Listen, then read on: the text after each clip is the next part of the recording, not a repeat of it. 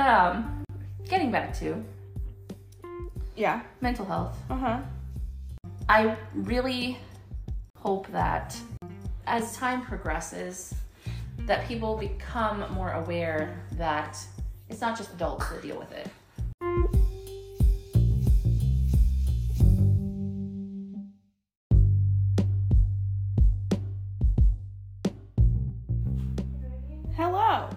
Welcome to What the F is Happening. It's Amanda, Laura, and our special guest, Chuck. Special like Bethel, not special. I'm always special. He's our special friend. what a great way to start off this episode. Um, so happy month of May. May, uh, April showers bring May flowers. It is spring. Spring has sprung.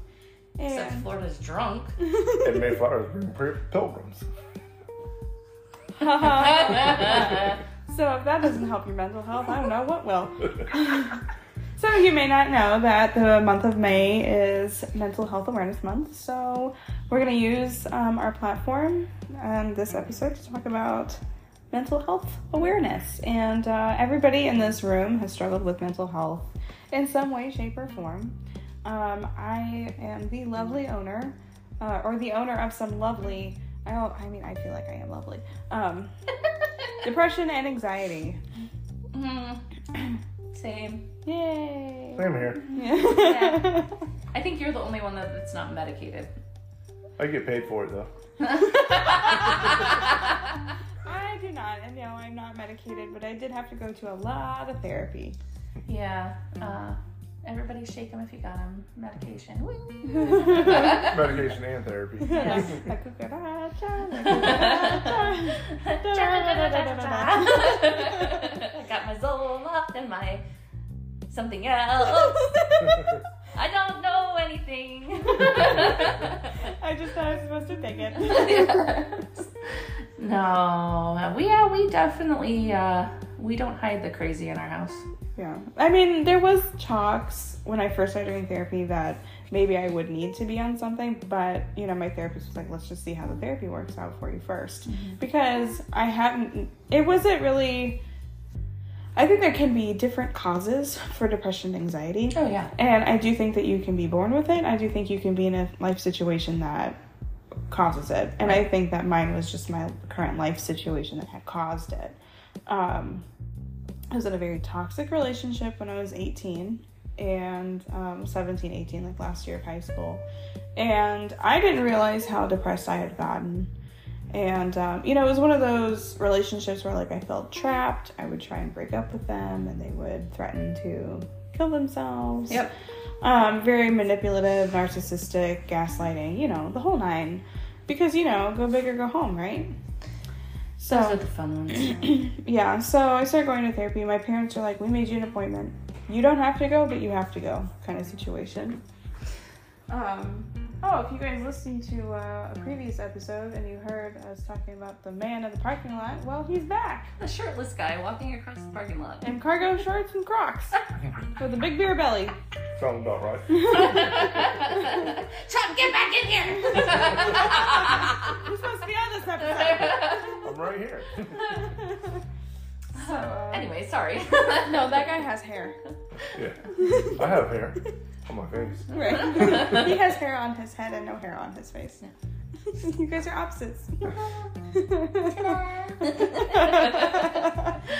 so um, I started. My parents were like, you know, you don't have to go to therapy, but you do have to go to therapy.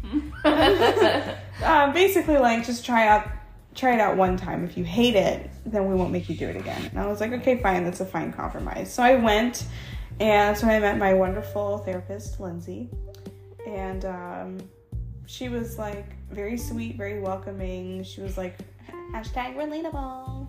So um, you know, I felt really comfortable talking to her, and I just kind of like word vomited all over her everything that had been happening, and um, an hour was like plenty of time, but also like not nearly enough of time.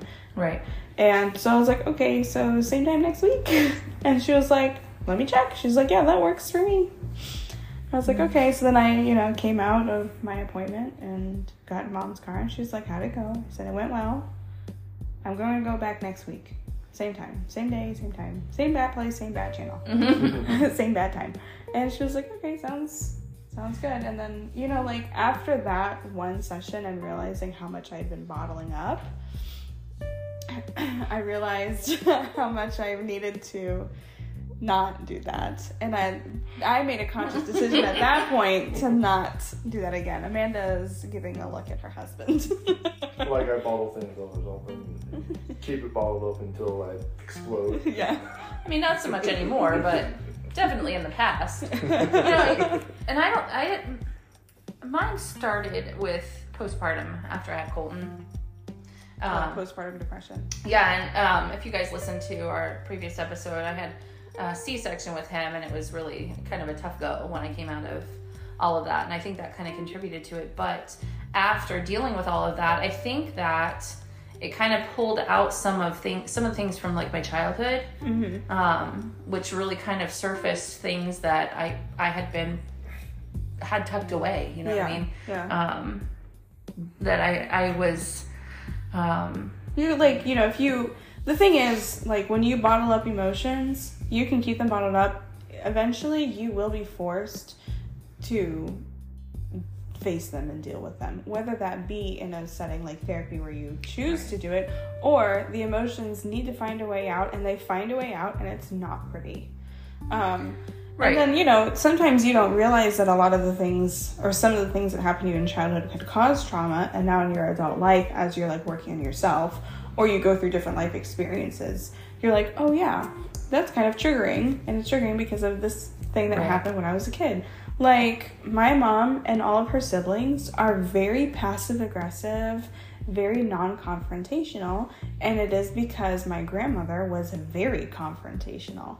So, you know, it, sometimes it has to do with your star sign and, you know, oh, I'm a Leo, so I'm very confrontational. But also it's just the fact that um you know, sometimes you're passive aggressive because you dealt with a parent who was very aggressive aggressive. yeah, and I think that's where some of mine comes from because of um, you know just being afraid.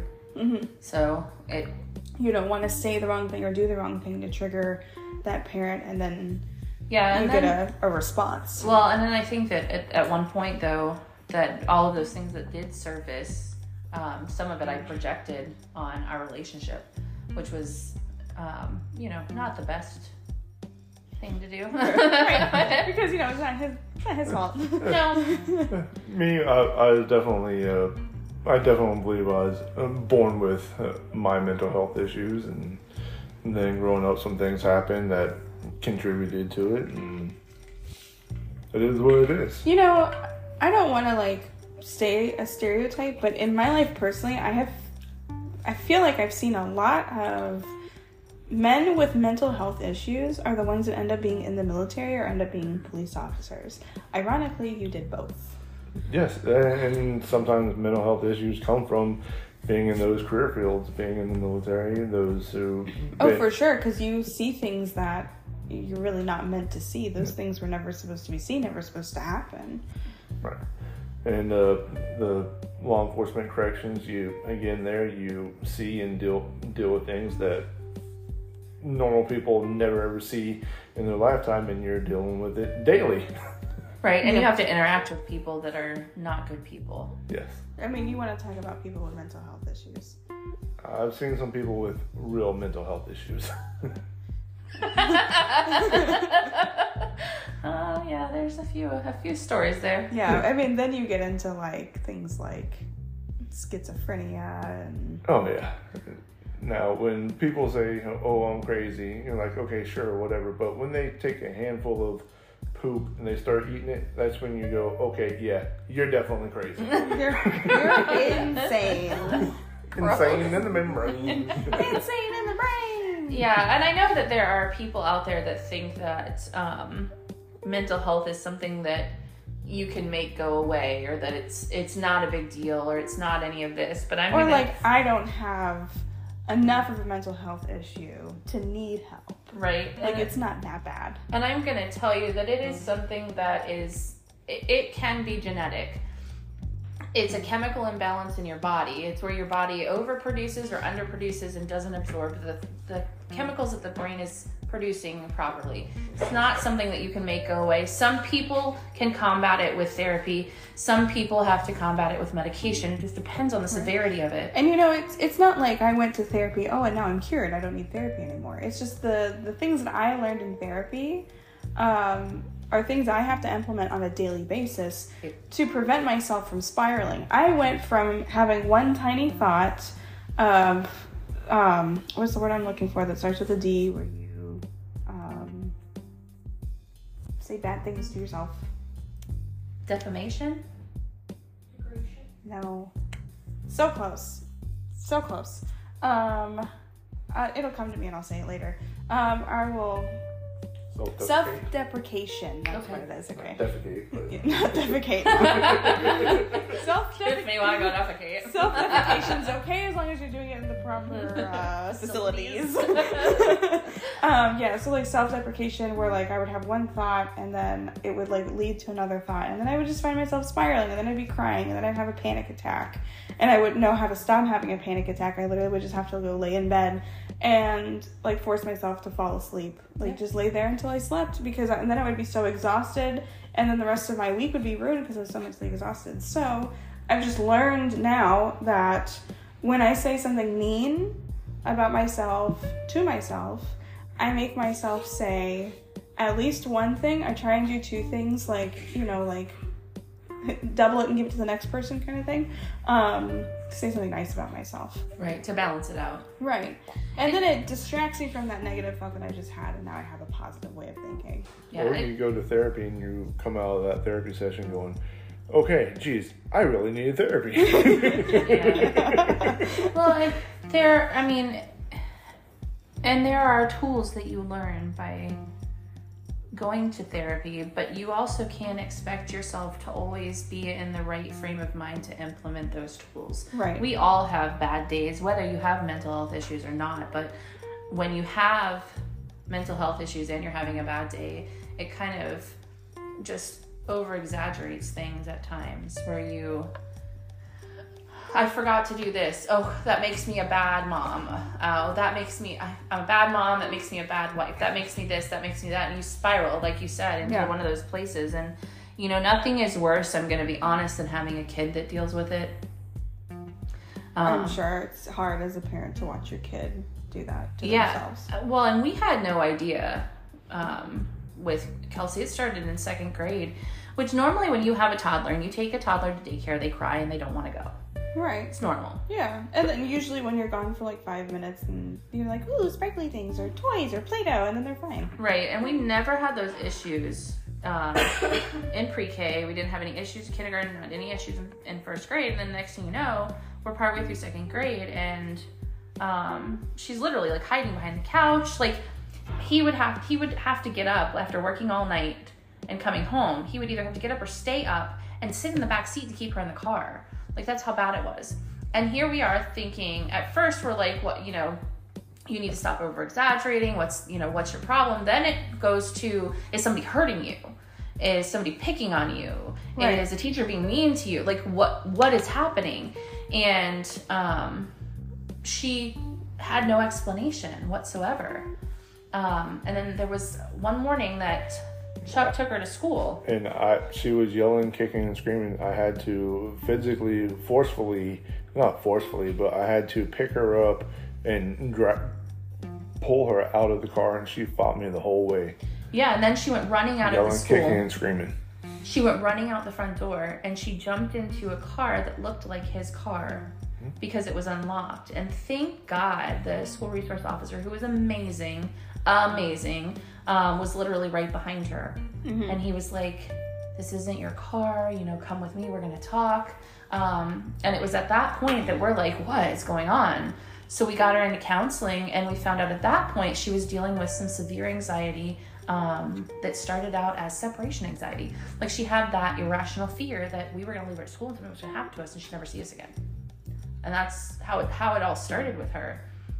Um, and uh, she went through this, and this is going to sound I can laugh at it now, and I'm sure you you can laugh at it now too. But she went through this period of time. Like anytime we got food from somewhere that wasn't at home, She thought it was poison. she would make us taste it first. Oh yeah, I remember you telling me Yes, about if she had a drink, she would literally inspect it to make sure that the seal was not broken.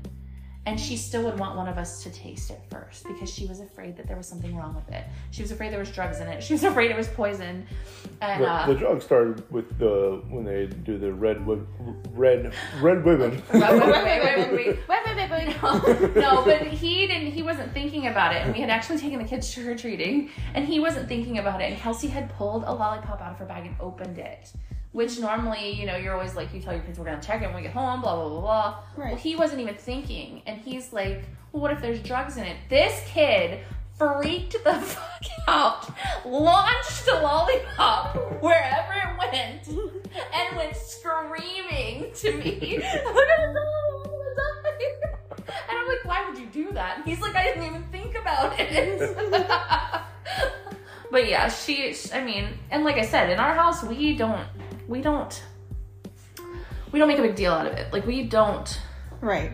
and I think that I mean, there's there's a difference between seeing what's happening and then treating the issue, mm-hmm. and like coddling the issue. Like my kid can't do this or do that or or you know participate in whatever because they've got this mental health issue or or this Tiptoeing around the person because you're afraid to set them off. right Yeah, and there is there is a stipulation with Kelsey if there's something that shows um, um, certain types of drug related episodes or violent.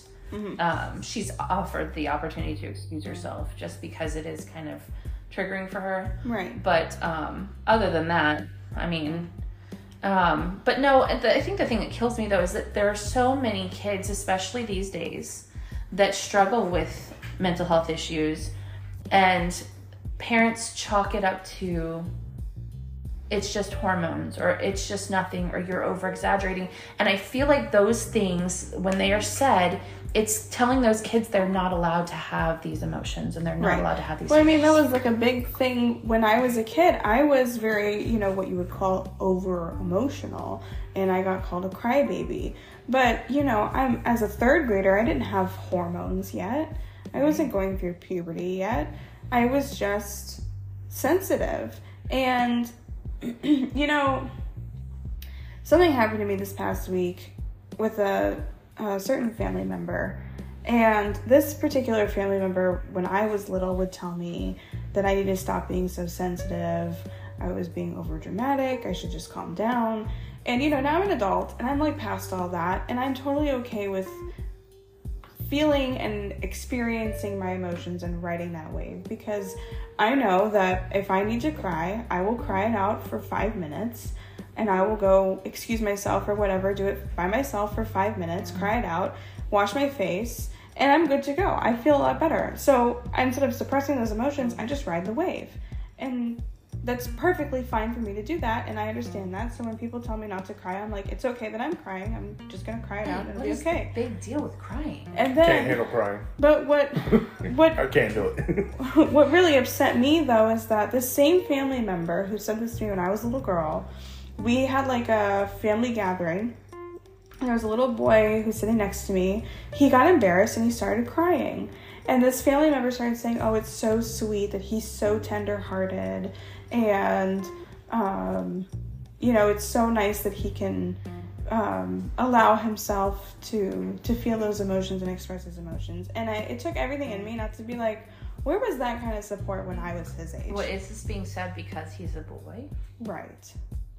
Like So it's, it's okay. okay- It's okay for boys to feel emotions. We need more emotion, you know, men who know how to process their emotions. But if you're a woman or you're a girl who's crying, oh, you're you're so dramatic. You're such a crybaby. It's just I got told all my life that I needed to have thicker skin. I mean, in a way, there's a difference between having a thick skin and having emotions. You can still be thick skinned and experience emotions. Right. And you know, if somebody says something to me that upset me, I'm allowed to feel that way. I'm allowed to cry about it. What I'm not allowed to do is tell that person that they're shitty because they didn't know that that would hurt my feelings. Well, and there's also, I mean, crying about it is not a bad thing, but like you said, you you pull yourself together and you get back on the right track. Right. It's not like I'm crying for the um, for attention or anything. Half the time when I'm crying, you don't even know that I'm crying until you actually see the tear like fall down my cheek. I don't make any noise when I cry. I don't hyperventilate. You know, unless I'm having a panic attack. In that case, I'm going home. I was gonna say, unfortunately, most of mine come in the form of like I feel that at the edge of the the panic, and yeah. then I just I go take a shower and cry it out. I have to cry it in the shower. So Well, and you know, I've also noticed that my panic attacks tend to be non-existent when I allow myself to have that like five minute cry. Um, and then you know, sometimes you have those days where like you know that you need a good cry, but you just can't seem to like let it happen. So I have a movie. It's called The Lovely Bones. When I need a good cry, I watch that movie and I sob. Or if I'm in the car, like not driving, because it's not good to do that while you're driving. There's a song by Aly and AJ. You guys know how much I love Aly and AJ. It's called Stomach. I hate you. Um, this has become an inside joke that I like did not sign up for. um, please take my name off the list. and um, the song is called Stomach, and that song is just very relatable to me. And uh, when we get to the bridge where they say nothing I do makes it better, then I'm like, that makes me like scream cry. I'm like, Listen, I think if I needed to watch a movie to cry, it would be My Girl. I haven't seen that one. Oh, and she goes up to the the casket and she's like, "Where's his glasses? He can't see. He needs his glasses." And he's like, you know, he's laying there all dead and stuff. But yeah, Maybe I, I think I get the reference. yeah. She's like, he needs his glasses. He can't see without his glasses. Honey, he's dead. He can't see at all. As you're like, he's dead. Right.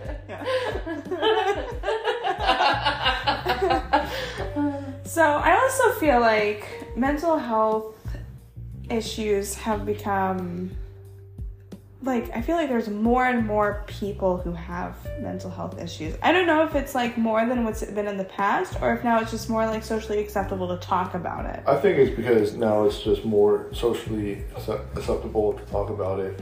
I mean, from a, a man's point of view, always I was always thought, always told that eh, suck it up, drive on, eh, deal with it later.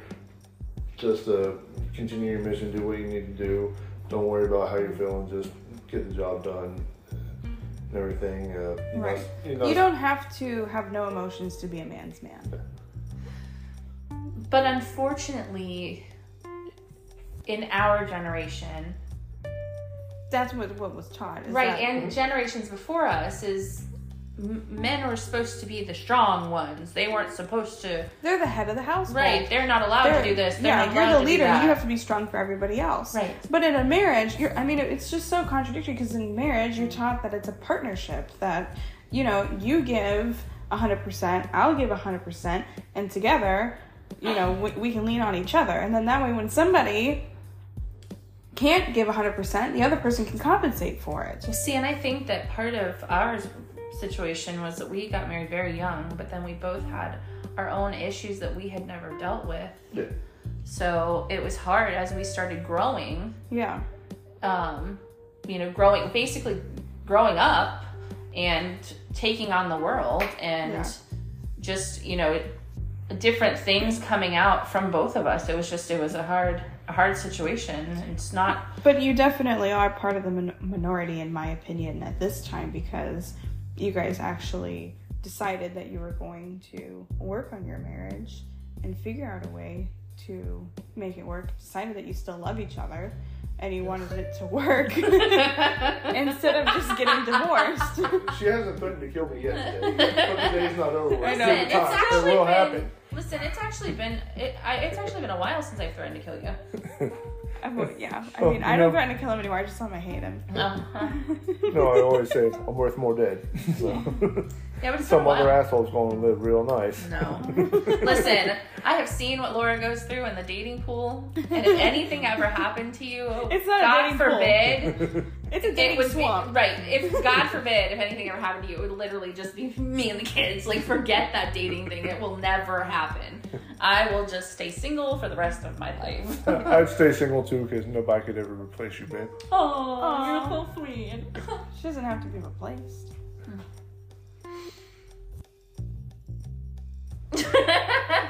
Okay, I'd become a man whore. Awkward silence. and the truth shall set you free. But see, I also feel like it's a lot easier for men to date because, like, the the bar is set so low now. If I just find a guy who's like somewhat nice to me, I'm like, marry me, may have my babies. Hell no! Hell no. No! But that's what I'm saying, like, because the bar's so low that like now all you have to do is just be nice. Because men aren't nice. That's You know, We're nice. Just you The gotta men be that nice I to date us. no, are not nice. right. The men in her in her age group are Well, not. pick different men. Listen, Listen. I'm trying. I went to a party last night, but unfortunately, they're all too freaking young for me. I'm not dating a guy that's four years younger than me. Yeah, I don't blame you there. No. No, no, no, no. They're still. They're dumb and immature at my age. Why would I go backwards? Uh, Go up then. It, it, like, all my friends are like younger than me, so all of their friends are younger than me. So you need some older friends. Well, you are my older friends. Where the heck are your single friends? I don't know. I'm not. I'm not single. I'm, I don't hang out with single people. You're right. Well, and the couple that the couple of them that we do know that are um, single are really kind of on the old end for you. I don't know. Uh, I mean, at this point, I'm like a sugar daddy. Just somebody who's nice to me. I'll take a sugar mama. Shit. You're still married. Sweet Jesus. she can pay our bills.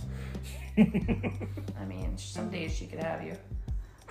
I can only imagine those fights. So, It's like, I'm sick of you. What? You just go see your sugar mom. It's- What do you fucking It was the, uh, so I remember the first time you texted me that you were going to a job in the villages, and I said, "Watch out for them old cougars." And the next thing you know, he texts me, he goes, "Wait, it's a it's a trailer park outside the villages." Never mind. Never mind. and I said, "Ooh, even better." In the villages, you have to watch out for those golf carts Oh, yeah. and the scrunchies. Not the scrunchies, the I've- loofahs. I've seen a couple of loofahs. I'm like, hmm, I wonder what they do, or what, or what they don't do. Yeah, I think the, the list of what they don't do would probably be shorter. Talk about mental health issues. Do you know No, I know nothing. I only know what I've been told I know. that doctors used to try to cure women's mental health issues hmm with orgasms. Yes, Yes, I knew I that. did know that. That's freaking nuts. Like if that fixed it, I'd be golden, man. Right. Me and my vibrator, we'd be good to go. right? I, I mean, I don't need medicine. I just need Just a need bomb. Bob. Battery operated boyfriend. That's, I was gonna say, meet Lindsay oh. 2.0. no, and then when I took um, abnormal psych, they we had to watch a video of how they used to do a frontal lobotomy. Uh, yes, exactly. Disgusting. Ice pick and a hammer. Yes, What's a lobotomy again? Where they take, they separate part of the lobe in the frontal lobe of the brain mm-hmm. that's supposedly what's causing the mental health issue. But they go through the eye socket, basically with an ice pick and a hammer.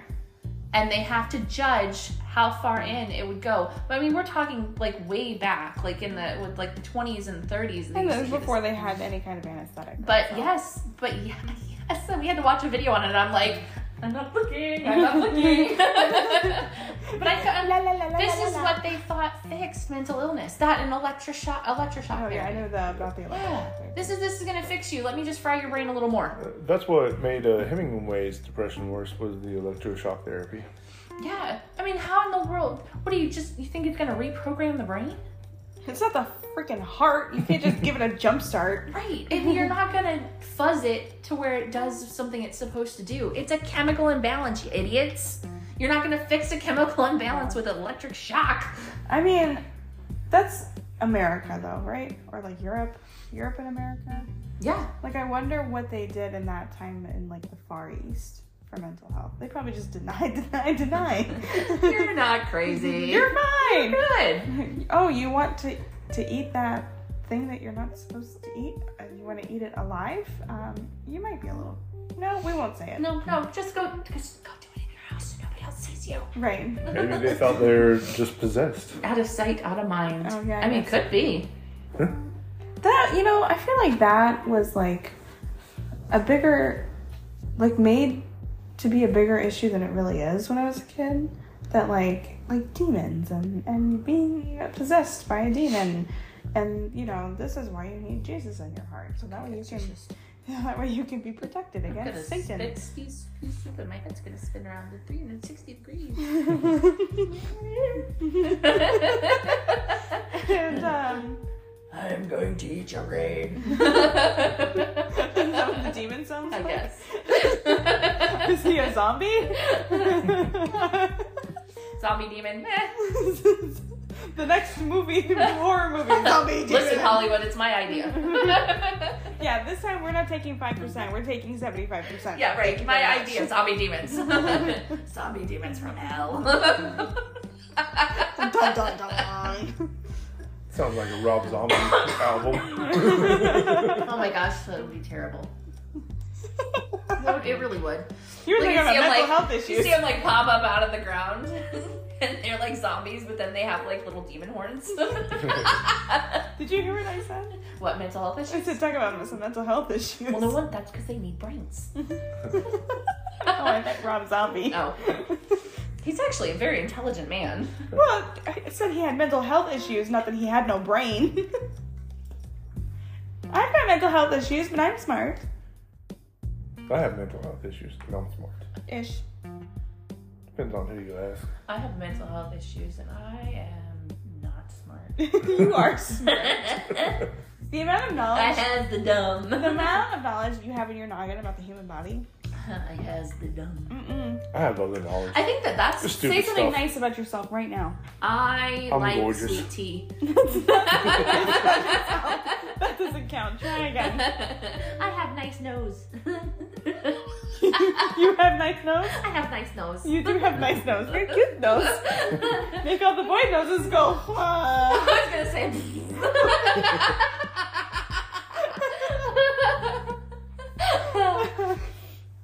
No, uh, I think that that's part of my problem is that my brain sometimes does not connect to the mouth, and it's processing things so quickly. They try to come out and they don't come out the mouth cannot keep up with the brain. Yeah, because you're smart. It's verbal diarrhea. Your brain just works that fast because you're smart. Verbal diarrhea. Yeah, but exactly. That's what I was trying to say. have a lot of data. Yes. but yes. Um, getting back to Yeah. mental health. Uh huh. I really hope that as time progresses, that people become more aware that it's not just adults that deal with it. Right. You know, I, I feel like that sometimes as adults we forget that kids have bad days. We forget that kids are allowed to experience stress. They're allowed to experience Well, emotions. like they're like brand new, and most of the emotions that they're experiencing, they're experiencing them for the first time, um, in this stage of their life. You know, like when you're a kid, you develop so rapidly, and to expect them to just know how to process and experience their emotions intelligently is unrealistic. Right. So you're not allowed to get angry. You're not allowed to have stress. You're not allowed to feel that way. You're a kid. Your life is easy. Right. But that's not the case. Oh my gosh, that's like the the thing I hate the most is like you know I'm having a, a rough day, like I'm just kind of feeling depressed. Well, you're too young to be depressed. What do you have to be depressed and stressed about? Your life is probably so easy right now, and it's like, the world I'm living in right now is the world that your generation created for me, and it freaking sucks. That e- everybody's different. Everybody, the I think of it as like a cup. Everybody's cup is a different size, and one person may may have a 12 ounce cup, and the other person may have A shot glass. uh, yeah, a shot glass, and the person with a 12 ounce cup can handle more more stress than the person with the shot glass. Well, then, and also in that way, it takes less for the shot glass person for their cup to be overflowing. Right. And then, so like it's it's easy for them to find appreciation in the small things, and you know, not that their life is easier, they just have an easier way of having a better outlook on life. Right. Where the person with the twelve ounce glass probably has some mental blocks where they are not able to process, like they don't have that kind of thought process. So they just tuck it in the cup until they have to process it, right. kind of thing. and different people will handle different situations differently. I mean, I myself, I've seen I've seen people die. I've done CPR on people before that have made it, that have not made it. I've seen people commit suicide. I've found bodies hanging you know, from from working in corrections and law enforcement, and not everybody will handle that that stuff the same way. Right. And I've always said that I feel like people in that have the jobs like that and they see things like that, I think it should be mandatory that they have some kind of like mental health check after they have these experiences. Like maybe like a day or two later so you've had time to process it and not just somebody to be like Hey, I heard about that thing that you did the other day. Just want to check it in and make- sure you're okay. Yeah, okay, I'm, I'm fine. Thanks for checking in. Okay, great. Have a have a great life. Right, but uh, things are getting better from the mental health standpoint now. Laws are laws are being passed to where you can get workers' comp for mental health issues. But before is like, okay, that was then. Now you got to deal with the new situation at hand and get over it. Right.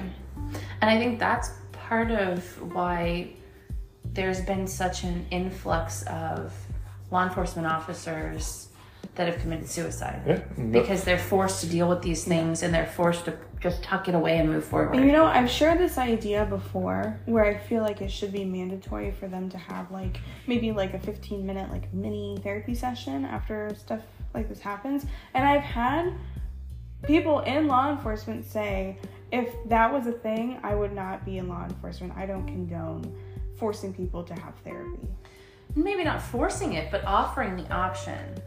But like that's uh. what I'm saying. Like you offer the option, they're like, I don't need it. I'm fine. I deal with this kind of thing every day. I'm fine. It, it's for that's because for a long time it is frowned upon in the that career field, and uh, there's supposed to be after a critical incident there's supposed to be critical incident debriefings, and I've been part of those some of those debriefings where it's like everybody good, yeah we're good because nobody wants to stand up and say anything because then then it's just, it's just, then it puts a target on your back. yeah. Right. Like you're weaker than everybody. Right. Then, or you get your sup- uh, supervisor or somebody higher up saying, "Okay, uh, now we got to take you off the schedule. That's one less person we got to work with because you got to go handle you got to go handle your shit. When you going to be back and get back to work?" Yeah, and I just think that like instead of like asking are you good, just like addressing whoever was in that scenario as a whole, saying you might be feeling this or this, you might be experiencing these kinds of thoughts. Here are some tools that you can have just in case. And then that way like due diligence is done. Nobody is having to admit to these feelings and then they feel a little bit better because they've heard these encouraging words. Like there are, are ways and it's like if you want a one-on-one you can come talk to whoever and it's totally like private anonymous whatever and um and you can get more information. You know something. Right. But it's sad that even I mean with military, they see things that they shouldn't have to see, but they see it and I get it, it's a career a path that they chose to be on. But a lot of these are kids that decided on this path because they got recruited in high school when they were 17 Mhm. you don't know what you're getting into when you're 17 Right, years and but I'm saying that regardless of their choice in this field, regardless if they choose to be in law enforcement, regardless if they choose to be in corrections, regardless if they choose to be a paramedic, a nurse, any of these jobs that require people to see things that are not things that our brains are able to process quickly and see it multiple times in a short period of time. All of these fields, yes, they're chosen careers, and yes, you know that if you're going to be a nurse, that there is going to be situations you have to handle. You know, if you're going to be a paramedic, there's situations you're going to see you're going to have to handle. Same thing, law enforcement, um, Firefighters. firefighters, any of them. Right. You know this, but that doesn't mean that they shouldn't be afforded the ability to have mental health checks and to be able to say, dude, that I saw that and I'm not right right now Right. without having a target on their back for it. Right. As if you say that, then all of a sudden you're it's okay. You sit on the sideline, and oh, by the way, you're not going to get paid because you're not working. And it's like, well, shit, I'm not going to say anything. I can't afford to not work. Right. Right. Right. And that's what I think is is so sad is that Like it is such a stigma to have horrible things have an effect on you. I think that you have more of a mental health issue if you see these terrible things and you actually are fine. If you see terrible things like that and you're like, no, I'm good. And be like, what is wrong with you? Right. That is not okay. Pull up, see the worst thing that you can imagine, worst accident. Like, oh, that sucks for them. right right and that's what i'm saying like all of these first responders and i i consider anybody in the nursing field medical field that has to deal with that they're first responders too they're seeing these things coming into the er they're seeing these things coming into the operating room and they're handling this daily multiple times a day and you Yeah. can't tell me it doesn't take a toll on their mental health I mean, you know, you have somebody coming in that's been in a car accident and their arm is severed off and they're gushing blood out. They're the first person that's like, you know, yeah, sure, they already have a tourniquet on from the ambulance, but they're the ones that are seeing this arm and now they gotta fix it right get a doctor in there and get the surgery done. And you gotta stop and think about the dispatchers who, the telecommunicators that are answering those 911 calls. They're the Like, how true you- first responders Right. that get everything, that hear everything that's going on before anybody ever gets there and sees it. Right. You know, when I dated um, You the, dated? the police officer, yes, I dated a police officer. And you know, you dated yeah. unfortunately. here's my eye twitch unfortunately. Um, and I remember he told me this story of um, like a murder suicide kind of situation. There was children in the house, and it was terrible. He told it in great detail. And normally, I can mentally handle stories like that because um, it's just a story for me. I know, Um, I know not- people that didn't- were there at that call. I uh yeah. Hmm? I uh I didn't live it, so normally it's okay. I don't get night have nightmares. I have really weird dreams, like that's normal for me. Hmm. I have very weird vivid dreams every single night, but that night I had night terrors. And oh like things I'm not going to repeat. right and, but that's what i'm saying you weren't even present Right. So it's like I can't even imagine how it affected him and he's saying, "No, I don't need therapy. I'm fine." And I'm like, "You are really sick in the head if you witness this and you're fine." I think that after so after so long, they kind you guys kind of You become, become numb to it. right? But that's not okay. No, no, and I'm not saying that that's okay. I'm saying, but that's what happens. That's what happens, but it's not okay. because it's been drilled into their head, especially in the military. You can't be weak. right, if you want that, then you just need to get a real life RoboCop. You can't have humans doing this job if you don't want human emotion in it. You have a fuzzy in your microphone. I did. you can't have um you know humans doing this kind of job if you want them to be completely numb That's what I'm saying. They're expected to not have you need robocop emotions. You're not allowed to be. or the terminator you, You need you need to- robocop for a police force and you need the terminator for a military and there you go problem solved i'll be back yeah, I just I think that there are so many avenues and so many different um, opportunities to offer help. hmm Um, and you know like anybody who who's out there who's been considering getting therapy, but you're a little scared to try it out, just know that your therapist legally cannot um, say anything to anybody about anything unless you um, present that you're going to hurt yourself or hurt somebody else. Anything that you say in that room or on a, on a telehealth call It's confidential. is confidential. It's between you and your therapist. And if you don't vibe with your therapist, that's okay. You don't have to give them time to like warm up. Like like I said, Lindsay and I clicked immediately, and that's why I stuck with her. But um, if you don't click with your therapist, you don't have to be like, oh, well, let me just give them another chance. You can find a new therapist. Oh yeah, we went through that with Kelsey. She her her first uh, psychologist she had, they were like immediately they were bonded. Um, and then we went back for kind of a refresher, and we had one visit, and she was like, I don't like her. I don't think that we're on the same page. I don't think that this that I can talk to her. And I said, well, that's your choice, you know. Right. Well, because the whole point is for you to be able to talk to them, And and that's what you're paying for. That's what your insurance is paying for. My therapist through the VA, uh, he's awesome. He's really awesome. Yeah. I mean, you really should have a therapist that's, you know, obviously there's that professional boundary, but they should feel like a friend. Like it should feel like you're talking to your most trusted friend who is not going to judge you. Um, Yeah, you have to have a comfort level. Right. You have to be able to.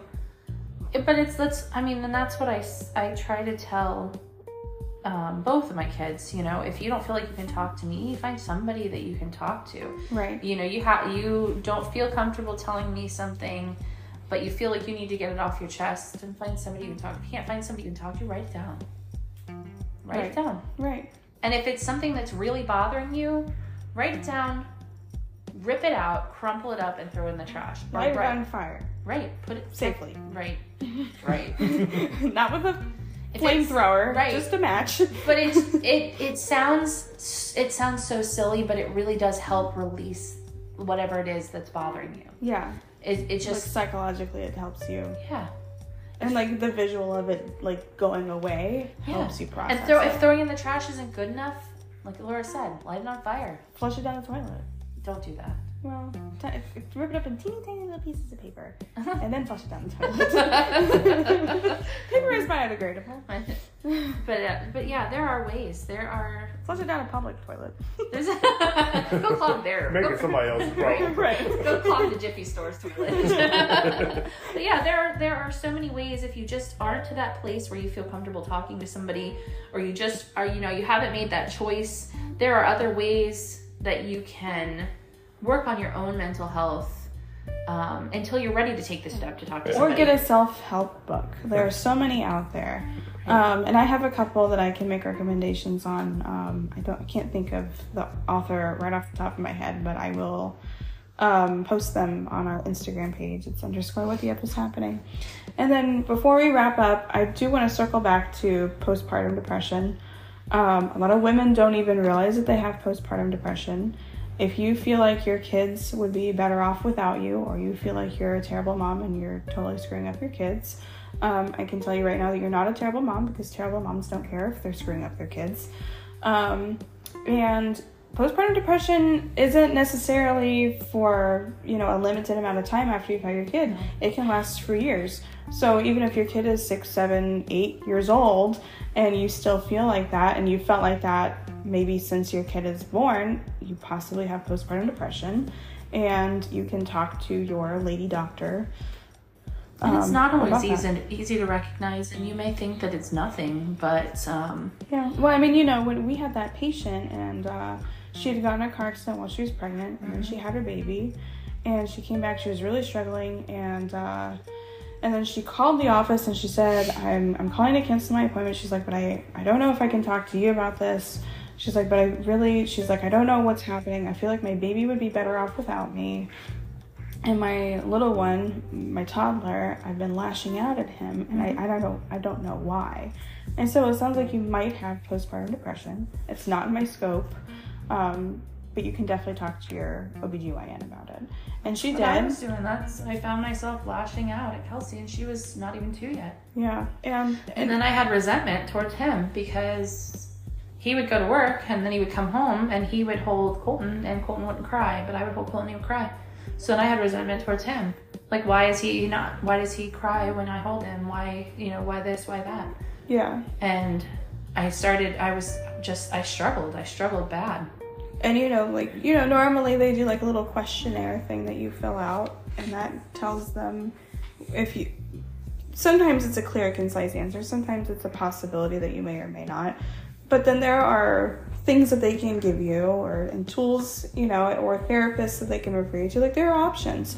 If you are struggling with any kind of mental health issue, um, you don't have to live with that. There are things that you can do to help yourself. If you, And we're not Um, talking about self-medicating right, no, no, no. yourself. You know, marijuana is great, um, but if you're using it to help your depression, you're actually not helping yourself.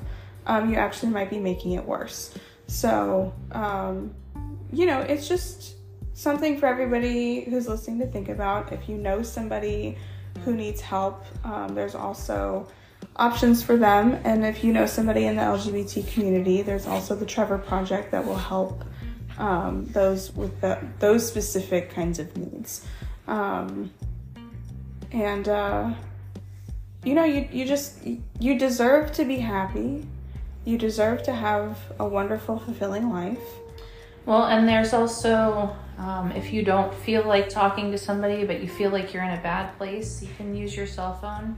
Um, you can dial 988 and you can actually text with somebody if that's what makes you more comfortable. Or if you need to talk to somebody, you can call, um, it's 1 800 273 8255. It's the National Suicide Hotline. If you're in a bad place, don't wait to get you know till you get to a place where you can't pull back there is Right. always somebody out there that's um, that's willing to help And if you are in a low place like that, um, um, first of all, I'm sorry that you've found your yourself in a in a place like that where you're having those thoughts. Um, there are people out there who love you, who care about you. And uh, sorry, this topic hits hits home for me. Um, nobody, I even me, even if you're a total stranger, I do not want you to die that way. You deserve to live a long life and get married, have kids, see your grandkids get born, and die at a very, very old age. You deserve to die when you're 120. yeah, even if you feel like you're alone you're not You're never alone. No. And, you know, I um, just want to say that it, whether you believe in God or not, I mean, I do. God, if anybody, God loves you, Jesus loves you. Um, what, whatever higher power you believe in, they love you. even Um, if it's the spaghetti monster right. And if any veterans are listening, don't be afraid. Don't be ashamed to call the Veteran Crisis Helpline. They've helped me before. Just don't be afraid. It's okay not to be okay. it is okay to not be okay. And it's okay to want to be okay. yes it's okay to ask for help Yeah. And um, you know, i- i- if you guys also feel like you know you have nowhere to turn to, you can always message us. Um, it's me, Laura, who uh, runs the um, Instagram page. So if you want to message me on underscore what the F is happening, and you just want to chat with somebody, I um, as long as I am not in the middle of rubbing somebody, um, I will reply to you. yeah if, if you just just need to vent. Yeah. just send a message venting it out but you can you can send me a, a long message and say don't reply just read it. And that's what i'll do. Whatever you need if you just need a friend i will be that friend. If you need me to, to point you in the right direction of you know how to get uh, therapy or you know who to talk to or if you need a, a local church that will help you um, i can help you find those resources and um, if you feel like money is an issue there is no amount of money in this world that is worth you struggling and losing your life. right You can always make the money back, and there are options for you if you don't have health insurance or if you're on a low budget. Um, help is out there regardless uh, Yeah. you know just uh don't ever think you're alone because you're not, you're never alone. Sorry to end it on kind of a heavy note, but it is a heavy topic. So I hope you guys enjoyed this episode. And if anything, if you are struggling with mental health issues, I hope that our um, podcast helps bring some love and light into your life with our giggles and our shenanigans and our mush mouth because we can never seem to be able to talk. Um, and uh, have a happy Monday. And Monday, if if one week of the day stood for depression, it would be Monday. So don't have a depressed Monday. Have a happy Monday because we want you to. Sunshines and rainbows. And unicorns and pooping butterflies. Pooping butterflies. Until next time. Adios. See ya.